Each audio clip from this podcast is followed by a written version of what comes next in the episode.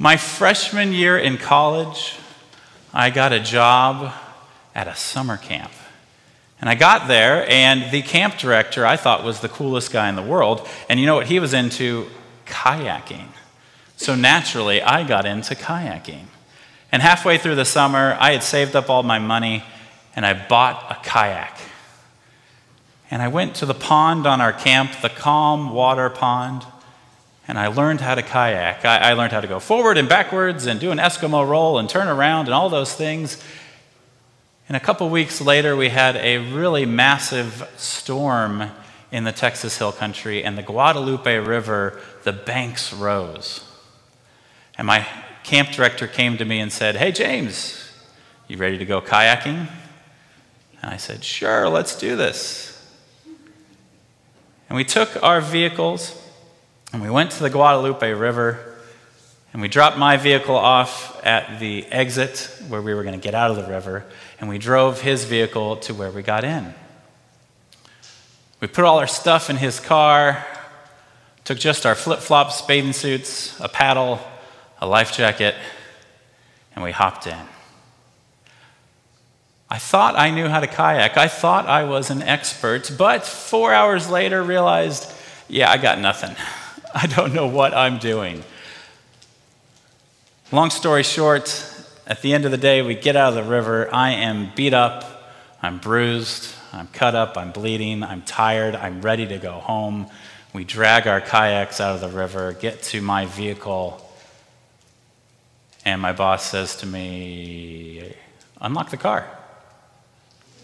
And I say, Oh, yeah, I locked my keys in your car when we locked up everything else for safekeeping. And as the sun started to set and another storm was on the horizon, he turned to me and said, Well, you've got a long hike ahead of you. and I started that journey. If you're like me, this Christian life thing, it's kind of like a river sometimes. And if you're like me, you sometimes think you got this. You're an expert. For the past six years, I've spent a lot of time at Concordia Seminary, digging into the scriptures, learning Greek and Hebrew, and reading every minor prophet. Uh, I can't remember any of them right now, but I read them all.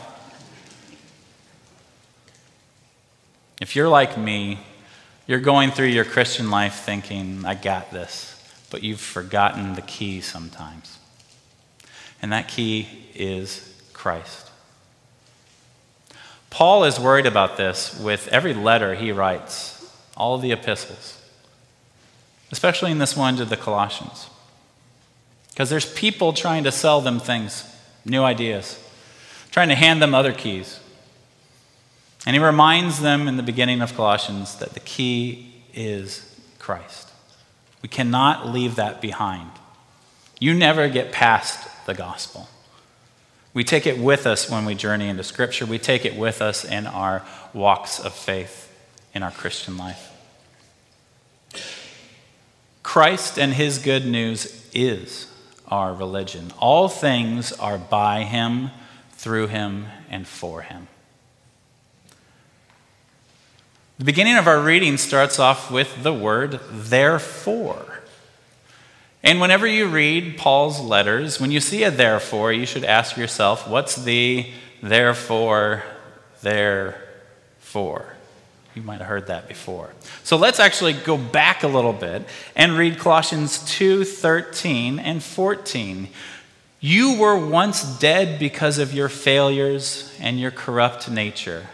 But God made you alive with Christ when He forgave all our failures. He did this by erasing the charges that were brought against us by the written laws God has established. He took the charges away by nailing them to the cross. Brothers and sisters, there is absolutely nothing you can do to make yourself right with God. It's impossible. But I've got good news for you. It's been done for you. You get Christ's life, his death, his resurrection, his righteousness for you, painted on you, imbued in you. You get it all. And now you're free to go do good works, to go love your neighbor.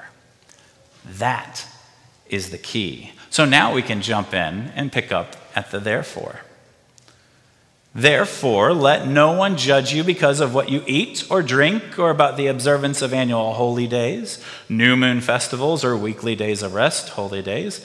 These are a shadow of the things to come, but the body that casts the shadow belongs to Christ. Now, if you're like me, you've read the entire Old Testament, right? And you remember a lot from the Old Testament that had to do with what you can eat and drink and what you shouldn't eat and drink. And there was this whole sacrificial system and cleansing process. There were a lot of holy days and things to be done in order to be holy, right? Remember all of that? So, how can Paul say this? Remember the key, and the key is Christ all the Old Testament, all the New Testament, all of Scripture points to and is about Christ. So, the entire sacrificial system in the Old Testament, all of the holy days, all the ritual purification, all of the stuff in the Old Testament, the temple, the sacrifice, the priest, all of it points to and finds its ultimate, ultimate fulfillment in Christ. And we are in Christ, part of his body. We don't have to worry about clean and unclean. What you can eat and not eat. Which day is holier than the other one?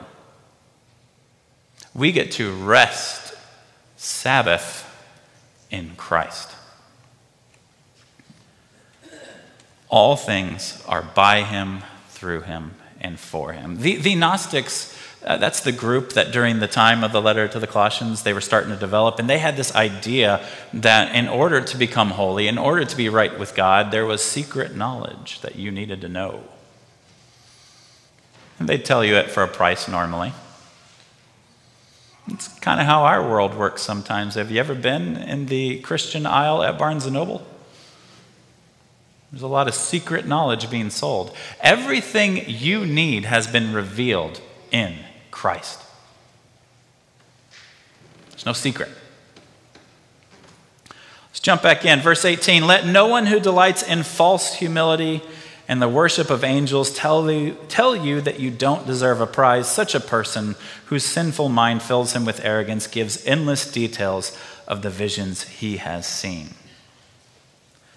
He doesn't hold on to Christ, the head. Christ makes the whole body grow as God wants it to, through support and unity given by the joints and the ligaments. The Gnostics also had this other idea that God was 100% spirit, and out of him came other spiritual beings, angels, principalities, powers, etc. They emanated from him. And down at the bottom of this hierarchy of spiritual beings was what was known as the demiurge. This won't be on the test, don't worry about it. But the demiurge somehow created everything that was physical and matter, and that was a sinful act. So, therefore, all the physical and matter and what we're made up of is evil. Paul is reminding the people that no, no, no, no, no, no, no. You are part of the body of Christ. Look to the head.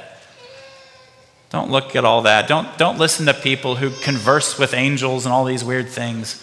Focus on Christ. Rest in Christ.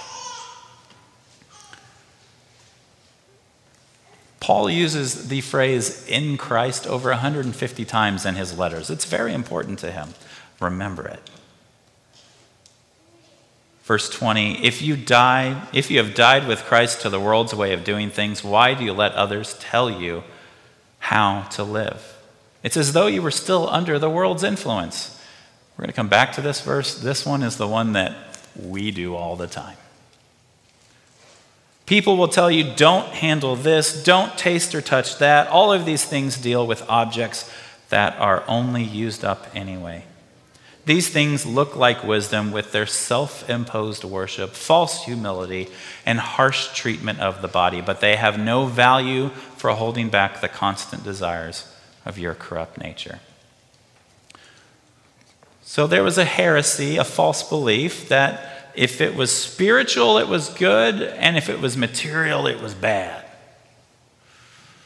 And it seems like something that, you know, they just dealt with it a thousand years, two thousand years ago. No, no, no. We still deal with that today. This false distinction between good spiritual, bad physical, bad material. When I was in middle school, I went on a uh, retreat with, with the school that I went to. It was a Christian school. It wasn't Lutheran, so don't, so don't judge um, this church's school or anything like that. Uh, this school, we went on a retreat, and they didn't feed us for most of the retreat because we needed to distance ourselves from the physical and really focus on the spiritual. And the whole thing culminated in a bonfire where uh, I'm going to date myself a little bit, you young folk. Um, back then, if you wanted music and you wanted to listen to it, it was on a, a CD. Um, and CDs are a disc that hold data, and you could hold maybe 12 songs on it. So if you were a cool kid, you had a binder with like 50 CDs in it, and that was a lot of music. Okay. That night at the retreat, we were told to take our CDs, all of our evil, evil physical music, and throw it in the bonfire and burn your CDs. And I'm thinking, is this what I have to do to get fed around here? Okay. So I pick out the ones that I really didn't like anyways, because you had to have something to throw in the fire. I hid the rest of them, and I went and I threw them in the fire, and I played along with everything. This has snuck into the church a bit. Okay, don't worry about me too much because later that week, me and my friends had a CD burning party. And to burn a CD, it actually means you're copying one. So we just copied each other's CDs. We were okay. But, but this kind of idea has snuck into the church. This false distinction between what is holy and not holy. And it takes away the focus off of Christ a lot of the time. And it gets a little more insidious. I mean, think about it though. Christ was 100% man and 100% God. That's why the Gnostics, Matt talked about it a few weeks ago, had a real problem with the deity and the humanity of Christ. They're like, how can that happen? Because physical is evil. But the truth is, we were created physical and spiritual beings, right? And God ministers to us through physical elements bread and wine, other human beings. But this gets a little crazier in our day and age. We, we still do the same kind of thing. And uh, I, was, I was driving in my car the other day, and I saw this car in front of me that had like 30 bumper stickers on it. You've seen that kind of car before. You might drive one. It, it's, it's a great way to tell people that you're really confused. And, and, on this car with like 30 bumper stickers, there was one that really uh, stood out to me, and, and, and it was this uh, God, This Christian mom hates Garfield with hates in like all, all big block letters. And I'm thinking, what in the world? Garfield is great. Who wouldn't like a funny cat who loves lasagna? What's wrong with that? Well, it turns out that, that there was a Facebook group a few years ago and it got kind of big, and it was full of moms and dads who, who were jumping on a boycott bandwagon. Uh, we, as Christians, have had a lot of those over the years. This one was a Garfield one because the creator of Garfield didn't want to get into the argument about gender identity, politics, all that stuff. And he said, I'm not getting into it. And he wouldn't confirm that Garfield was male. Okay, problematic, sure. But it became the identity of a Facebook group and the people in it. The person who had this bumper sticker doesn't believe this at all. I was doing more research. This has become a meme that people use to poke fun at Christians. And we should be a little aware when there's memes poking fun at us because there might be a hint of truth in them. And the truth is this we, have, we as Christians have begun to be identified by the things that we hate. Not necessarily the stances we take in Christ, but the things, the people, the views, the movements that we hate. Now, don't get me wrong, there are stances we should take as Christians. Paul spends a lot of time talking about that, but he never gets to that point. He never gets to exhortation, Christian living, or controversies before first establishing the gospel, the good news of Jesus Christ. And we as a church have gotten into this habit, you and me, I do it all the time, where we move past the gospel start taking stances on issues and different things, but we left our keys in the car. We forgot Christ along the way. You might find yourself saying something like I have in the past, where you're not a true Christian unless you X, Y, or Z. You're not a true Christian unless you belong to this political party. You're not a true Christian unless you listen to this particular music. You're not a true Christian unless you wear this particular thing when you preach, or unless you use this particular instrument, yada, yada, yada, regardless of context. You're not a real Christian unless you blank. And what you're really doing in those moments is you're taking the focus off of Christ and you're putting it on me. We do it all the time. How did we become a church that embraces other religions? Now, I'm not talking about the religions, the other religions that are easy to identify, you know, Muslim, Buddhism, Hinduism, th- those false religions that are out there in the world that have been around for a long time, those are easy to identify. And I'm not talking about the church embracing those, I'm talking about the more subtle religions out there. We have clung to religions of patriotism, nationalism, racism, liberalism, conservatism, globalism, capitalism, communism, ism, ism, ism, whatever ism you want to throw in there. We start to take on those isms as our identity, and what it really comes down to is you're creating meism, James, Jamesism, whatever ism. But it's not Christianity. And so then when the world looks at the church, they see the isms that we stand for instead of Christ. And they start to identify, identify Christianity with political movements, economic movements, etc., etc., etc. All the isms that we confuse with Christ. This is what Paul calls another gospel. Again, don't get me wrong, we have to take stances on things, but those stances have to be rooted in Christ. In that identity. That's what we should get worked up about. Christ. Christ for you. The real issue is that just like in the first century, during the time this letter was written, we are constantly being told that if we do certain things, that, we will, that will make us more righteous, more holy. It'll fix our relationship with God. It's backwards. The truth is, because we are made right with God through Christ, because we are in Christ, because we are part of his body, he is working his gospel, good news, righteousness in us, through us, and despite us.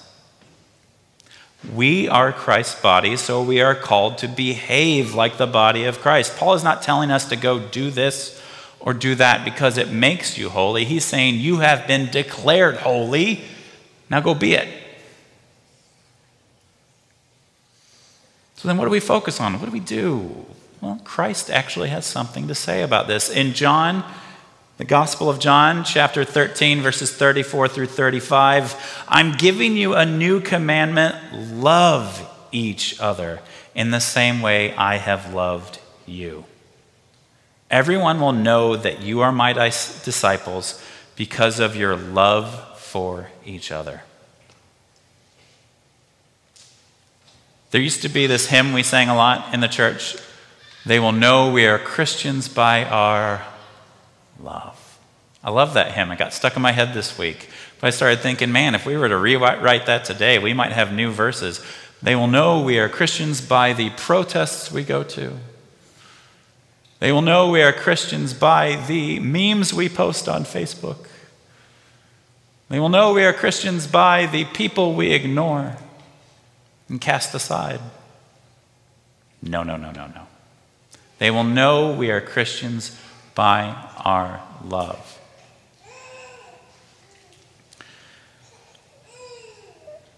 People are going to see the gospel at work in us, through us, and despite us, even when we fight other members of the body of Christ. Colossians 2 6 through 7 says, You received Christ Jesus the Lord, so continue to live as Christ's people. Sink your roots in Him and build on Him. Be strengthened by the faith that you were taught and overflow with thanksgiving. We sometimes get distracted by the question of how to be a better Christian. It's a good question to ask. How to be more Christ like. But it's only a good question in light of the gospel, in light of your identity already being assured, in light of resting in the good news of Jesus Christ. We can ask that question, but we can't get into this thing like, there's different levels of Christianity. You start off as a white belt Christian, work your way to yellow belt, and eventually you become a black belt Christian who's an expert. Not quite how it works. You're either in the body of Christ or you're not. And when you're in the body of Christ, you look to the head, who is Christ Jesus. You feast on his words, you root yourself in him. You feast on his words, his body, his blood, and in so doing, your faith grows. That faith growing comes from outside of you, it comes from the head, it comes from Christ. So you turn to Him.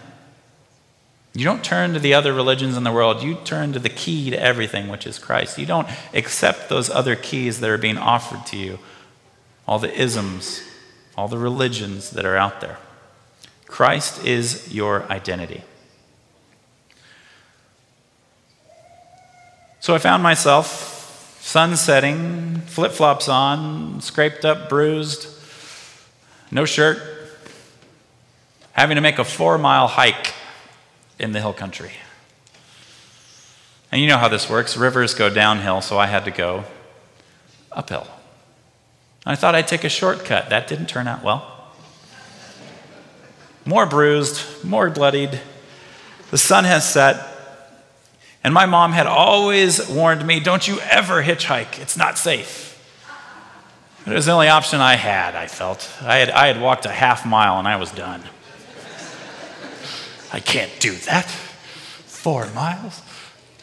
I saw this car coming. It was the only one I had seen for quite some time. And I stuck out my thumb and it blew right past me. But then I saw the, the taillights, they slammed on their brakes, reversed, rolled down their window, and I couldn't quite see in their car, but I heard out of the car, James Cleland, what are you doing? It was my roommate from college. His family had happened to be on vacation that week in the middle of nowhere, hill country. And he goes, Get in my car. I got this. The feeling I felt in that moment of being lost, bloodied, bruised, no hope, and then someone pulls over and calls me by name and says, I got this, that is a shadow of the gospel. You are called by name. You are His. You are in Christ. You are part of the body of Christ. There is nothing you can do to make God more happy with you than He already is because of the life, death, and resurrection of Christ given to you. You don't need any other religions. You don't need to worry about what's clean and unclean to eat, etc., etc., etc. You are free to go love your neighbor, love your family, and love strangers you meet throughout your week. Because you can rest in your gospel, Christ identity. Amen? Please join me in prayer. Lord, we are a people who think we can move past the gospel. We forget the key that is Christ. We cling to other self made religions when we should be clinging to Christ. Forgive us and root us in Christ. Work your gospel love in us, through us, and despite us to bring glory to your holy name. Thank you for the freedom to love others. Give us ample opportunities to show your faith, love, and hope to our families, neighbors, and the strangers we meet throughout our day. In Christ Jesus' name we pray. Amen.